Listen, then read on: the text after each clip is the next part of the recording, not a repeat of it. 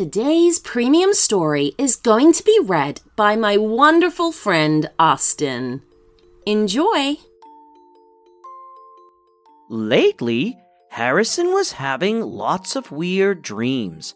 They often involved large, beautiful prairies and forests filled with all sorts of magical beings, lakes filled with fairies and pastures, where the unicorns ran freely. In his dream, he was flying. He felt large and powerful, soaring through the skies. The world was his to fly around. But whenever Harrison flew too close to a tall tower that stood on the top of a mountain, he would suddenly wake up. That morning, he also woke up from one of those dreams. He had been getting better at controlling them, and he would last longer inside them.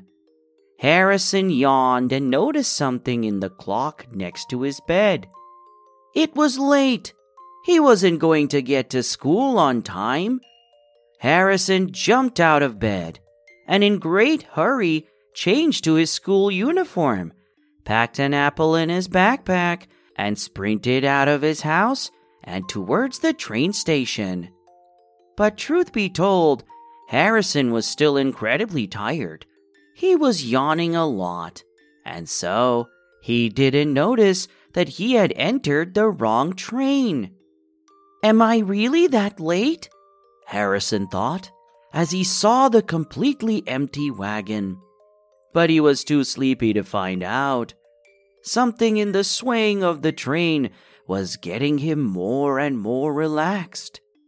It feels swift, Harrison said as he closed his eyes. It almost. To hear the rest of this story and our entire back catalog ad free, you can sign up to become a premium subscriber of the show. As a premium member of Short Stories for Kids, you'll receive a bonus premium story every Friday, a special thank you shout out, and a guarantee that your idea will be made into a story and read out on the show. So, for ad free listening and all of these other great perks, you can sign up on your Apple app with just one click or at shortstoriesforkids.supercast.com if you listen on Spotify and other platforms. You can also sign up by going to our website at shortstoriesforkidspodcast.com. See you there! I have something super exciting to announce to you all. Behind the scenes, we've been working on a very special book, which is full of stories that I have read out on the show. This paperback collection features 38 original stories written especially for the Short Stories for Kids podcast. From princesses exploring a castle to bullying aliens out to steal the moon, this book is packed with witty, entertaining tales to keep kids amused. There are pirates, skeletons, dinosaurs, mermaids, and much, much more. Discover for yourself just why Short Stories for Kids is enjoyed by so many children all over the world. Available on Amazon, the link is in the show notes.